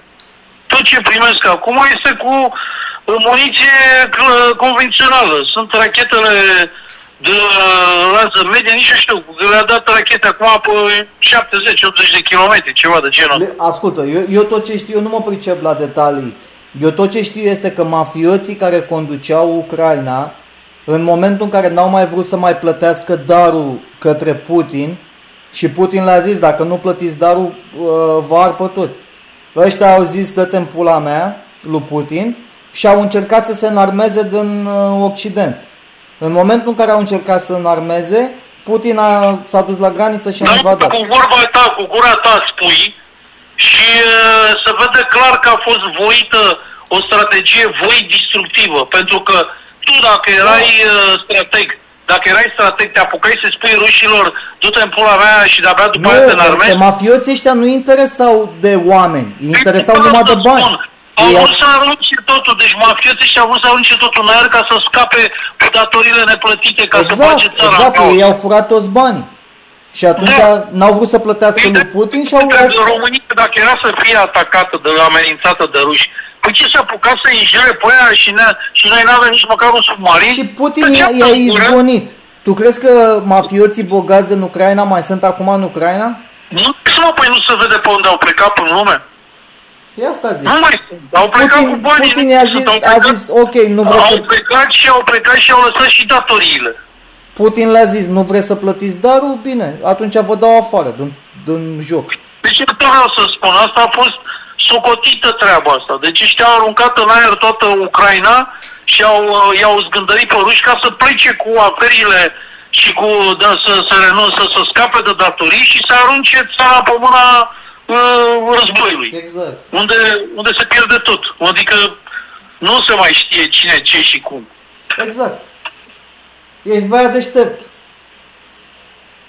Dar eu asta te întreb, dacă vroiai să salvezi Ucraina, nu întâi tăceai de gură, Nu, te tăceai predai, ca te, rușii, te predai. În momentul în care ai la dispoziție...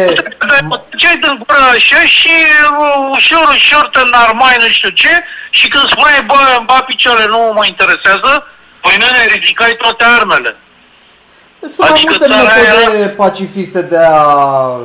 Da, mă, nici nu au vrut mă să apre. Deci Nu, Zelenski, n-au vreau vrut, să, nu. vreau să știu de când va veni ziua când Zelenski va fi într-adevăr recunoscut ca un criminal care a distrus Ucraina. Prima armată ucrainiană a fost armată de mercenari. Deci și Care- acum tot mercenar luptă. mă. Nu luptă. Că ucrainienii s-au săturat, gata, au fugit. Da. Acum luptă numai mercenari. Numai mercenari. Păi din moment ce, era, din moment ce era tarif ca să pleci din țară, Da. nu era lege marțială, n-ai voie. Era tarif ca să pleci din țară. Legea marțială ca să fii la război este dacă nu ești la război, te împușcă sau te condamnă. Nu plătești bani ca să pleci. Ei au luat bani și cu banii au plătit mercenari. Asta e. Au furat banii și au plătit mercenari. Ca să vezi și tu la ce Iar, se... iar toți care au plecat și au lăsat bani, banii ei au folosit în, în înarmare și mercenari, ca să țină, ca să țină războiul ăsta normal, că rușii n-au ce să caute acolo, pentru că americanii au băgat, uite, m-am uitat cu ce mașini și ce, tot, ce iPhone-uri, mașini. Deci acolo în Ucraina, din 2014 sau de mai devreme, era numai marfă americană, mă. Pentru că ei nu au, ei nu au de-astea europene, au, au americane. M-am uitat și la mașini. Mașinile sunt uh, de astea de pe piața americană, sunt uh, altfel de mașini, adică sunt aceleași branduri, aceleași construcții de mașini, dar marci care nu prea le-am văzut în Europa. Auzi, Vladimir, dar uh, ucrainienii ei sunt de nație ciorditori, așa de nație? De să ciordească Deci un sunt oraș? ruși, auzi, sunt ruși. Deci uh, ucrainenii sunt ruși. Ruși știi cum sunt. Ei sunt și criminali și mafioși și ce. Dar acum te întreb, când, a, când a, se spunea de racheți, păi racheții aia erau ăia din Ucraina care după ce și-au obținut suveranitatea făceau tot soiul de trafic de arme. Că vindeau în toată Europa rachete și uh, încărcături nucleare. Bă, ești de bulaca. Deci racheții sunt ucraineni. Femeile cele mai frumoase sunt ucrainence, că știu site-uri de femei ucrainence. Păi era acolo arme, sex, droguri. Ce ai, Deci, ai fost pe vreun femeile se site cu vindeau- ucrainience? Cum? Ai fost pe vreun site cu ucrainience? Da, tu știi, băi, dar alea sunt de lux uh, site-urile alea, de acum nu, nu știu, nu mai sunt. Dar tu nu ai văzut că toate cele mai renumite femei sunt ucraineni, ucrainence, cele mai frumoase? Deci erau site-uri, deci acolo erau numai uh, de ăștia, cocalari de ăștia care vindeau femeile pe site-uri, pe nu știu ce, făceau bani grei, deci femeile frumoase. Moldovencele sunt ele frumoase, dar ucrainencele sunt deosebite. Și când am lucrat la fashion, Revenim după o pauză au venit două publicitară. ucrainence pe trăsături frumoase la față, zâne, băi, zâne. Și mișto la corp, nu schiloate de alea oase, adică zici niște oase lungi.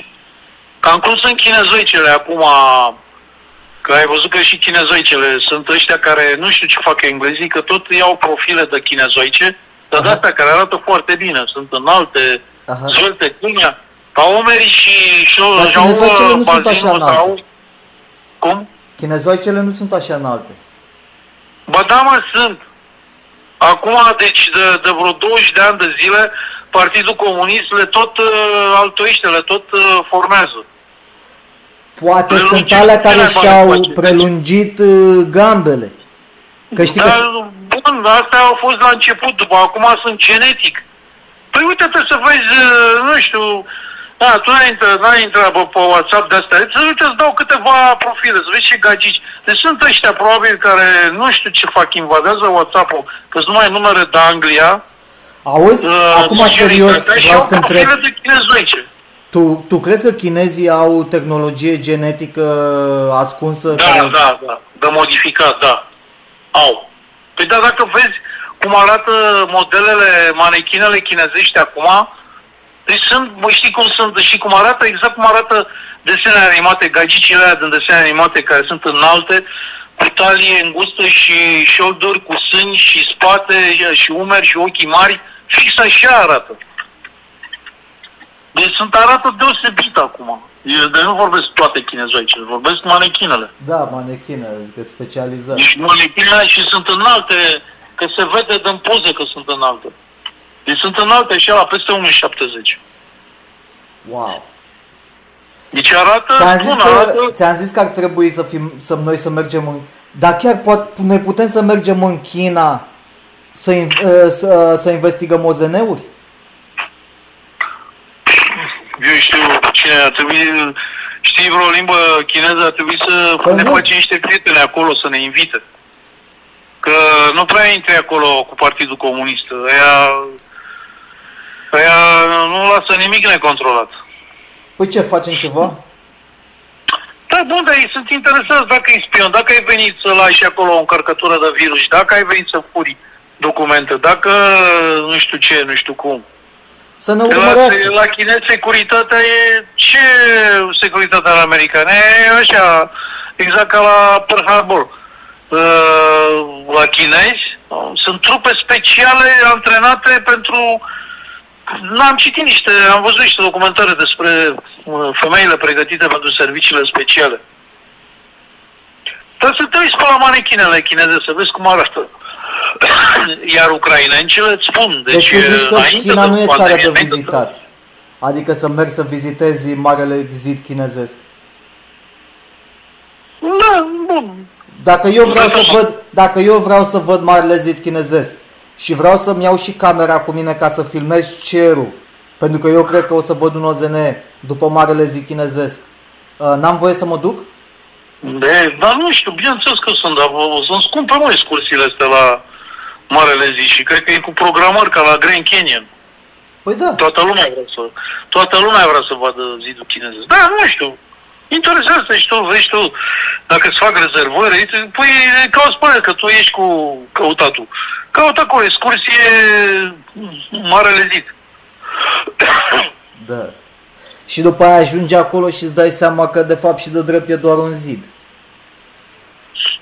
Niște ruine pe care Da.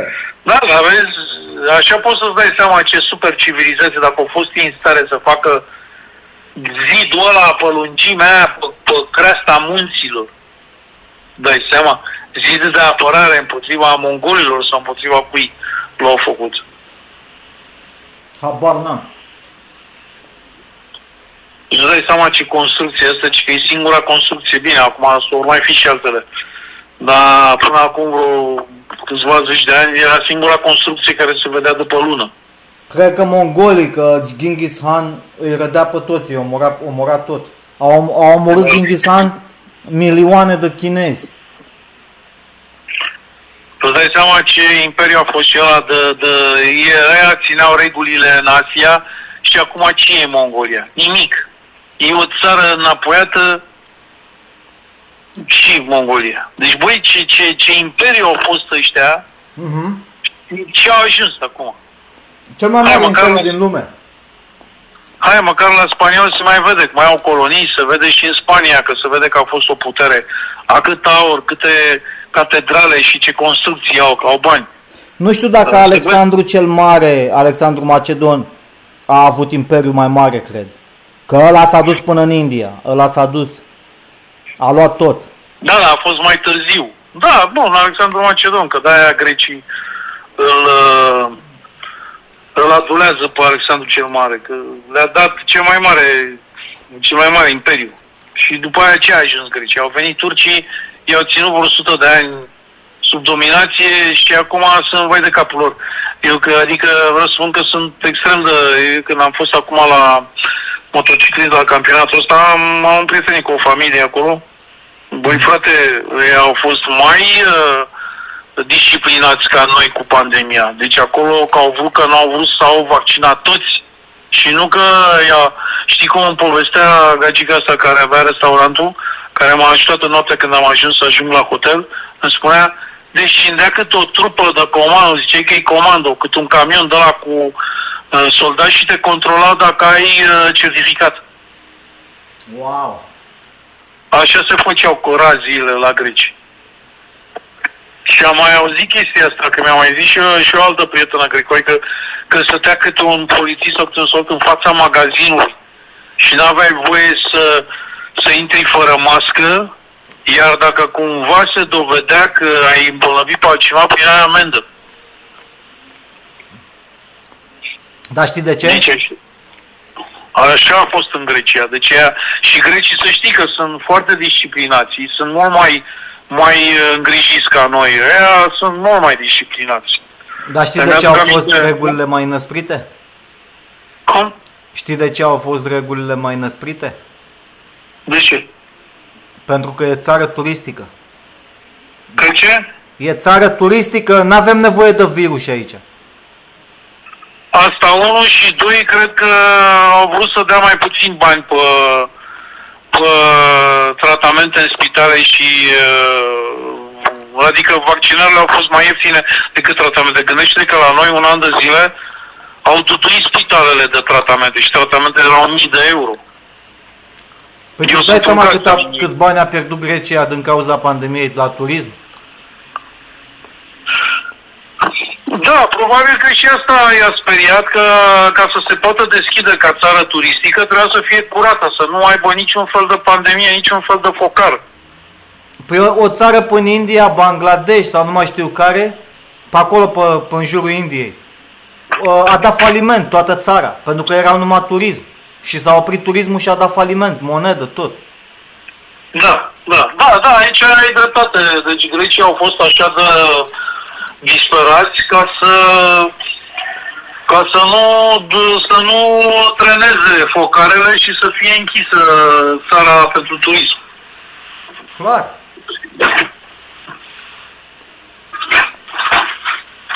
Păi Cipru, Cipru a fost închisă un an de zile. Asta mi-a zis un amic care trăiește în Cipru, englez, care s-a stabilit acolo. Deci de când a început pandemia din primăvară, ei au avut uh, curfew, cum zic ei, stare la sediu așa, până în august. Da. Clar, În dar continuu. eu nici nu zic țară, eu zic zonă turistică. Deci zonă turistică n-am nevoie de virus. Deci nu a, nimeni nu are nevoie de virus acolo. Niciun fel de virus. Da, și care e problema, că de asta se vede câtă picolă și a fost. Deci tu crezi că acum nu se mai îmbolnăvesc de, de virus? A venit un moment în care lumea nu, lumea nu le mai pasă la nimeni. Acum, da, nu numai, dar nu mai pasă, dar autoritățile nu mai fac. Acum, de-abia primești concediu medical și un tratament cu antiviral, așa, de asta care e în producție. Dar problema este că s-a spus de la început că virusul va evolua și în așa fel încât oamenii se vor obișnui și îl vor trata ca pe o gripă. Da. Dar Dar aduți au aminte că omorât, câți, câți, uh, câți au, oameni au omorât virusul ăsta până la urmă? cât a totalizat toată pandemia asta în Europa, păi au fost câteva milioane. Deci au omorât câteva milioane de oameni.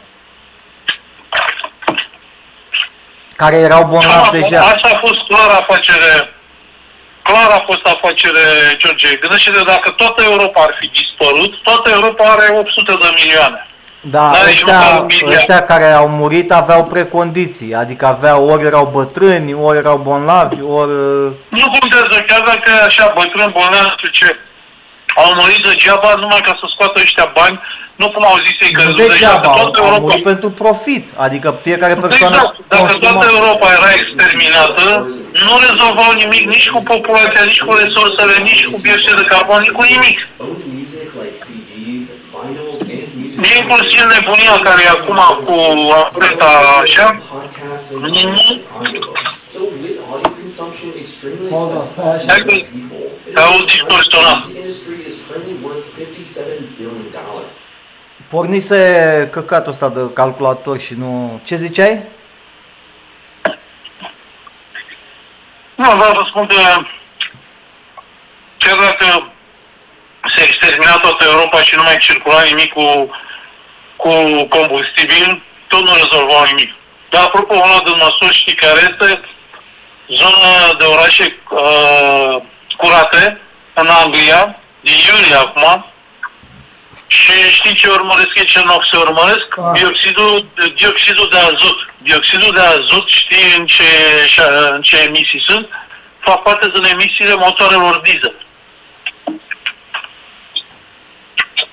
Deci primele mașini care o să pice, dar eu vorbesc la, la populație, nu la uh, tra, transportul de mărfuri, vapoare și alte chestii. Deci motorina încă, motoarele diesel încă vor mai fi. Dar e vorba că o să iardă pe, pe, pe locuitori, pe populație.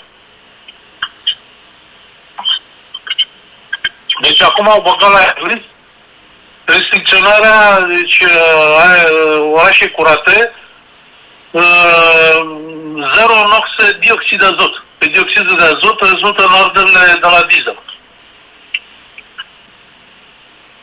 Eu, de exemplu, care am mașină cu gaz, de acolo nu are cum să rezulte dioxid de azot, pentru că ăla e gaz metan, nu e gaz uh, pe carbon.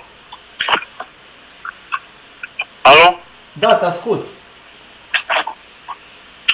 Dar să vezi tu ce... Deci mai întâi o să pice mașinile diesel. Întâi Euro 4, Euro 5, dar eu să bage la grămadă și mașinile pe gaz și pe benzină, Mhm.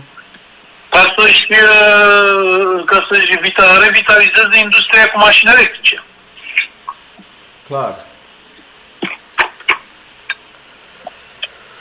Da, Vladimir. Bine, Vladimir, atâta te-am sunat să zic salut și cam asta ar fi. Um, Da, dar tu de câte ori vorbești așa de ozăne, tu te uiți pe cer să vezi dacă vezi un ozăne. Bine, adevăr e că în București nu prea ai cum să vezi că cerul e poluat și nu prea vezi, de-abia vezi o stea, două. Să știi că mă, pe mine mă interesează foarte tare uh, să râd. Adică am, am avut atâtea vești proaste, cripto s-a dus în jos, am pierdut o grămadă de bani, uh, s-a, uh, a început războiul, uh, nasol, adică s-au întâmplat foarte lucruri nasoale și um, eu pentru că uh, ca să caut ceva să, să fie ceva amuzant și mai ales că sunt regizor și vreau să fac un film, dar nu știu ce film să fac, eu sunt interesat să găsesc sponsori pentru, pentru OZN, pentru că în România n-am văzut documentare de OZN. Acum ai văzut, am încercat să fac un serial cu de asta nu, nu n-a mers, n-a mers. E ok. Acum să sperăm că filmul documentar poate are mai mult succes. Și pe mine mă interesează foarte mult uh, să și vând uh, șepci uh, cu document cu OZN, cu OZN România, ceva de genul ăsta, știi? Adică să mai faci un ban pe dălături. După ce iese filmul. Uh, să, să, mai, să vinzi diverse de-astea pentru fanii OZN, știi? Da. Mai Sper ales... să nu ne vină, sper să nu ne vină vreo, vreo, o idee, o idee nenorocită ca de la toamnă să ia să ne streseze cu pandemia de variola Eu mai am mult decât- văzut uh, show-uri de-astea vânători de OZN, am văzut și pe Discovery Channel, am văzut pe multe canale, adică orice televiziune, dacă avem, o- dacă iese bine și uh, lumea vrea să vadă așa ceva, am putea să avem un, o emisiune cu Și ce crezi? La toamnă se vor strica din nou, uh, se vor băga din nou restricții pentru variolă? Nu, nu, nu o să mai fie nicio restricție. Că văd că omețelul tot țipă pe acolo.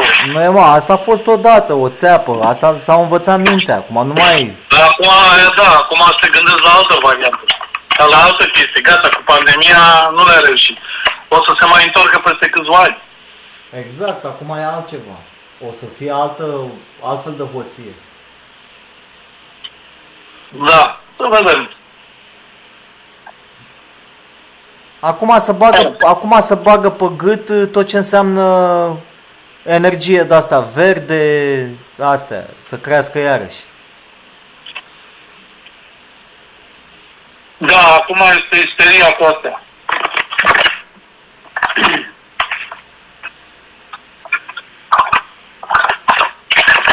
Da. Da, Vladimir. Tu azi ești liber. Sunt liber, da, și am stat, m-am trezit pe la mm, 12 așa și am stat treaz.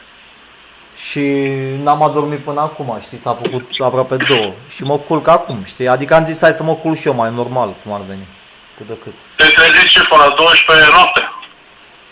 Uh, Nu, ziua. A, după ce ai fost noapte. Da, Sfaxul de păi- la 12 de la prânz, tu n-ai mai dormit? Nu. Bă, culcă-te, că mâine o să fii rupt. Da, pe eu să mă culc și mă odihnește. Uh, o să fie bine. Că am lucrat vineri, vineri noaptea spre sâmbătă dimineața, am lucrat uh, până la 6 dimineața, am ajuns pe la 6 jumate acasă. Auzi, da, acolo e răcoare, e aer condiționat, nu? Da, e aer condiționat. Înăuntru. Și ăia tinerii au început să se agite că vine vara și vor în vacanță sau stau ca sclavi acolo? Mai sunt două săptămâni. O revenim după o pauză publicitară. S-a întrerupt uh, legătura la show. Deci, E, în fin. la Ai riscul ăștia în de casa, te Mi- în casa Mireasa, concurenții mai au două săptămâni și să termină show. Să termină sezonul. 5. Da, bravo. Deci, Intră și tu în vacanță. acum sunt disperați că cine o să câștige cei 40.000 de euro, care cuplu. Andrei cu Iana, Sese cu Giovanna, Alin, Alina cu... Uh, Da, cu- deja se întrebe de cine câștigă, nu? Acum nu se știe că Leo cu Anda tocmai au fost eliminați. Deci, E, da, te întreb ce tu crezi că nu se știe cine va câștiga? Hai mă, că nu pleacă banii aia. Așa, iurea. nu mă, nu e, pe bună asta, să votează, vin voturile după click. A, știu și eu, am fost și eu, da, se votează, dar se, se votează în așa fel, adică voturile sunt pe bune, nu zic, dar lucrurile se evoluează către cine trebuie. Da, că, către cine vrea audiența, că nu e măsluit. Nu către cine vrea audiența, către cine trebuie. Pentru că audiența este manipulată. Mie mi-au zis, mie, eu am auzit că unii concurenți, uh, adică uh, cheltuiesc câte 3-4 mii de euro la telefoanele alea. Și Hai mă, că lucrurile auzi, se știe unde se duc, că audiența este manipulată. Dacă, dacă apar tot soiul de discuții, scandaluri sau, uh, sau audiența este orientată, îți spun eu acum, hai că 10.000 de ascultători uh, sunt, uh, știu eu, și vor spune că îi, îi vor pe aia. Hai mă, cine Hai să spun încă o chestie. Uh, ei adună telefoanele la oaltă cu clicurile. Deci tu poți să te duci pe site fără să plătești și să votezi. Deci tu poți să te duci să bagi, faci Da, click. mă, da, și aceste cine votează sunt uh, orientați. Hai mă, nu e nimic acolo curat. Nu e primul sezon. Am lucrat și eu în câteva sezoane. Se știau, nu știam cine este, dar lucrurile erau aranjate. Evoluau către cine trebuie. Păi tu te uiți, mă, te-ai uitat pe YouTube la Mireasa? Nu, nu mă interesează asemenea cretinism, dar am fost, am lucrat la așa ceva. Știu cum e acum. Și acum te întreb, tu ai impresia că 40.000 de euro se duc așa în aer unde, unde vor, unde vrea publicul.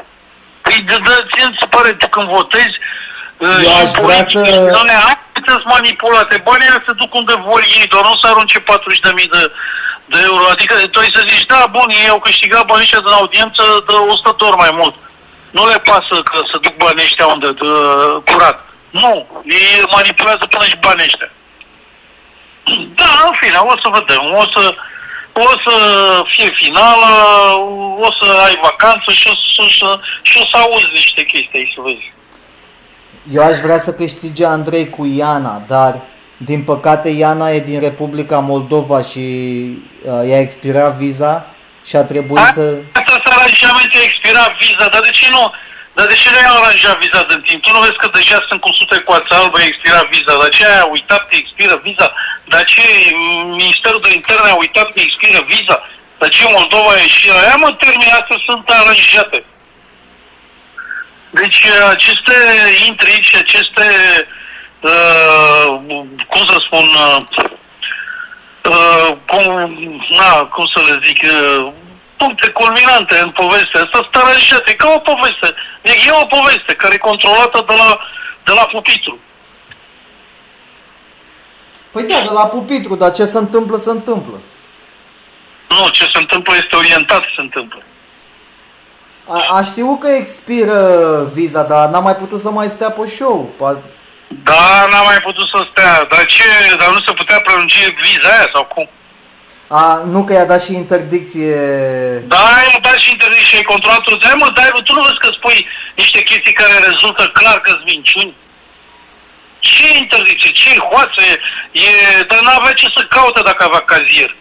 N-avea ce să caute A acolo. lucrat ilegal, a fost plătită de Antena 1 pe Ce, teritoriul cât, român. cum adică a făcut? Hai mă, astea sunt, astea sunt uh, mizerii făcute N-ai voie să scenarii lucrezi război. ca turist. Dacă tu vii ca turist în România, n-ai voie să lucrezi aici. Da, mă, băi, a, auzi, auzi, mă prostești acum. Știi ce nu-mi place la tine? Latura asta ta, ai impresia, tu, tu, tu te faci și parcă îi liși pe în curp autorități. Parcă nu știi cât de corupți și de mizerabili sunt, când cum se aranjează toate. Tu dai explicații, stai că a făcut ca adres. N-a făcut mai aia nimic, astea sunt povești. Ca să iasă din concurs. Și o să, și ultimele două perechi, care vor rămâne și va fi așa o febră, nu știu ce, se va întâmpla ceva și pac, dintr-o dată va ieși o pereche. Hai mă, ia să te uiți atent, că ești regi- ia să te uiți- ia să te uiți atent cum sunt, cum sunt cusute și sunt, uh, sunt uh, făcute toate scenariile astea. Eu am fost acolo, m-am văzut. Am văzut ce, ce, ce, ce le spunea, ce, ce, ce intrigi băgea, băgau și ce scoteau și ce făceau. Tu crezi că s-a schimbat ceva? Hai mă, dacă tu crezi că banii aia se duc pe o pereche care chiar asta sperau, atunci înseamnă că și tu ești un mare mincinos. Pentru că și tu știi în filmele tale că trebuie să manipulezi ca să faci ceva. Și cu OZN-urile. Va trebui să manipulezi ca să scoți un, un film de succes. Va trebui să scoți un caz cât se poate de real. De Eu, toată... eu cred că aparatura noastră uh, ra- uh, va detecta totuși ceva. Plus, uh, încă o ustensilă care mi-a venit în minte, care ne trebuie, este un laser pointer, două laser pointere. Adică un, să ai tu unul și eu unul, sau chiar trei, nu sunt scumpe, nu știu cât costă un laser. Am deja, am unul albastru și unul verde. Alea, dacă avem trei, uh, poți să faci tri, uh, ceva care se cheamă triangulație. Deci noi dacă vedem un obiect în aer, în cer, care e invizibil, că astea de obicei câteodată sunt invizibile, OZN-urile, și pui laserul pe ele și s-o- dacă vezi că se oprește raza laser și nu trece prin obiectul respectiv, asta înseamnă că e un obiect acolo, care e fizic. Dacă Bine, nu că se oprește. Dacă face punct, asta înseamnă că a găsit un, uh, un mediu dens în care laserul se stompează brusc. Deci În face aer. punct. imaginează-ți. În aer, dar nu o să fac. E, uite, nu știu cât de... Sunt curios dacă o să vezi tu vreo... Va trebui să minți că ai văzut un uh, OZN, că n-ai să vezi. Și poți să faci e, triangulație, deci poți să pui cele trei raze laser în trei puncte diferite și să iluminezi spre același punct unde tu uh, crezi că este o, o Dar zonă. să știi ce ai rezolvat. Dacă, dacă ai văzut că trei puncte se opresc, uh, într-un corp, uh, într-un mediu mai dens, ce, ce o să zici? O să Că mergem ăla e- cu ăla e persoana, un OZN? o să mergem la locul respectiv cu persoana care a văzut OZN-ul și persoana respectivă o să facă o incantație sau o să încearcă să-i aducă înapoi sau... Ai văzut de deja, fă- deja fantasmagorii, deja manipulezi. Deja tu ai în cap că există un om care are o legătură cu Nozea, deci tu bagi un scenariu. Păi, și, tu, și tu acum îmi spui mie că e acolo la mireasă pentru noră sau pentru mamă, pentru nu știu ce, sau mireasă, tu ai impresia că așa... Mireasă cu pentru copiii- fiul meu, dar acum s-a schimbat, să cheamă doar Mireasă. Da. Uh, tu- Da, tu ai impresia că ea chiar sunt toți acolo visători și care au rămas și mai visători și mai iubi, iubi- iubitori au primit bani. Hai bă, ăia au dat bani ca să, ca să ajungă aici. Da. Pentru că pentru că mulți dintre ei s-au promovat. Deci știi care e chestia cu această emisiune? Nu numai faptul că ies unii pe o pereche și au 40 de mii de euro, dar cei care au fost uh, promovați de-a lungul emisiunii, aia se aleg cu tot felul de contracte. Auzi, vreau să te întreb uh, câteva detalii despre Bâlea Lac. Ce este Bâlea Lac? În primul rând e lacul Bâlea și acolo e o cabană, e Bâlea Lac. Deci este un, un resort uh, turistic, un, uh, un, un loc turistic, uh, având ca obiectiv, ca uh, constând Hi, you've reached 904 575 5252. I can't come to the phone right now, but if you leave your name, number, and a brief message, I'll get back with you as quickly as I can. Thanks so much for calling and have a great day.